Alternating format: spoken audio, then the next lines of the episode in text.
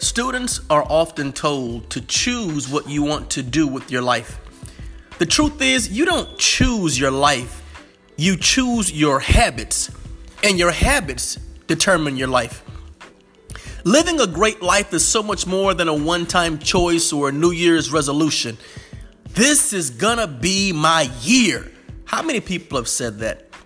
It's not about making a decision, it's about managing a decision. It's not about deciding on a choice, it's being dedicated to a change. The statement that this is going to be my year suggests that it will be better than last year. The only way for this year to be better than last year is for me to be better this year than I was last year. The only way for me to be better this year than I was last year is for me to be better this month. The only way for me to be better this month is for me to be better this week. And the only way for me to be better this week is for me to be better today. Question What are you doing today that will cause this week to be better than last week? Listen.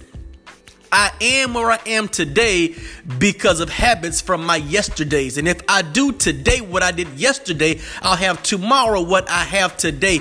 If I want my tomorrows to be better than my todays, I must do better today than I did yesterday. Today matters. Greatness is not achieved in a day, greatness is achieved daily. What are you reading daily? What are you watching daily? Who or what are you communicating with daily that's moving you closer to greatness? Do yourself a favor. Put down that cell phone. Get off of social media.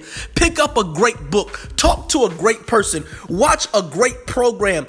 Why? Because I can't be great tomorrow unless I surround myself with greatness today.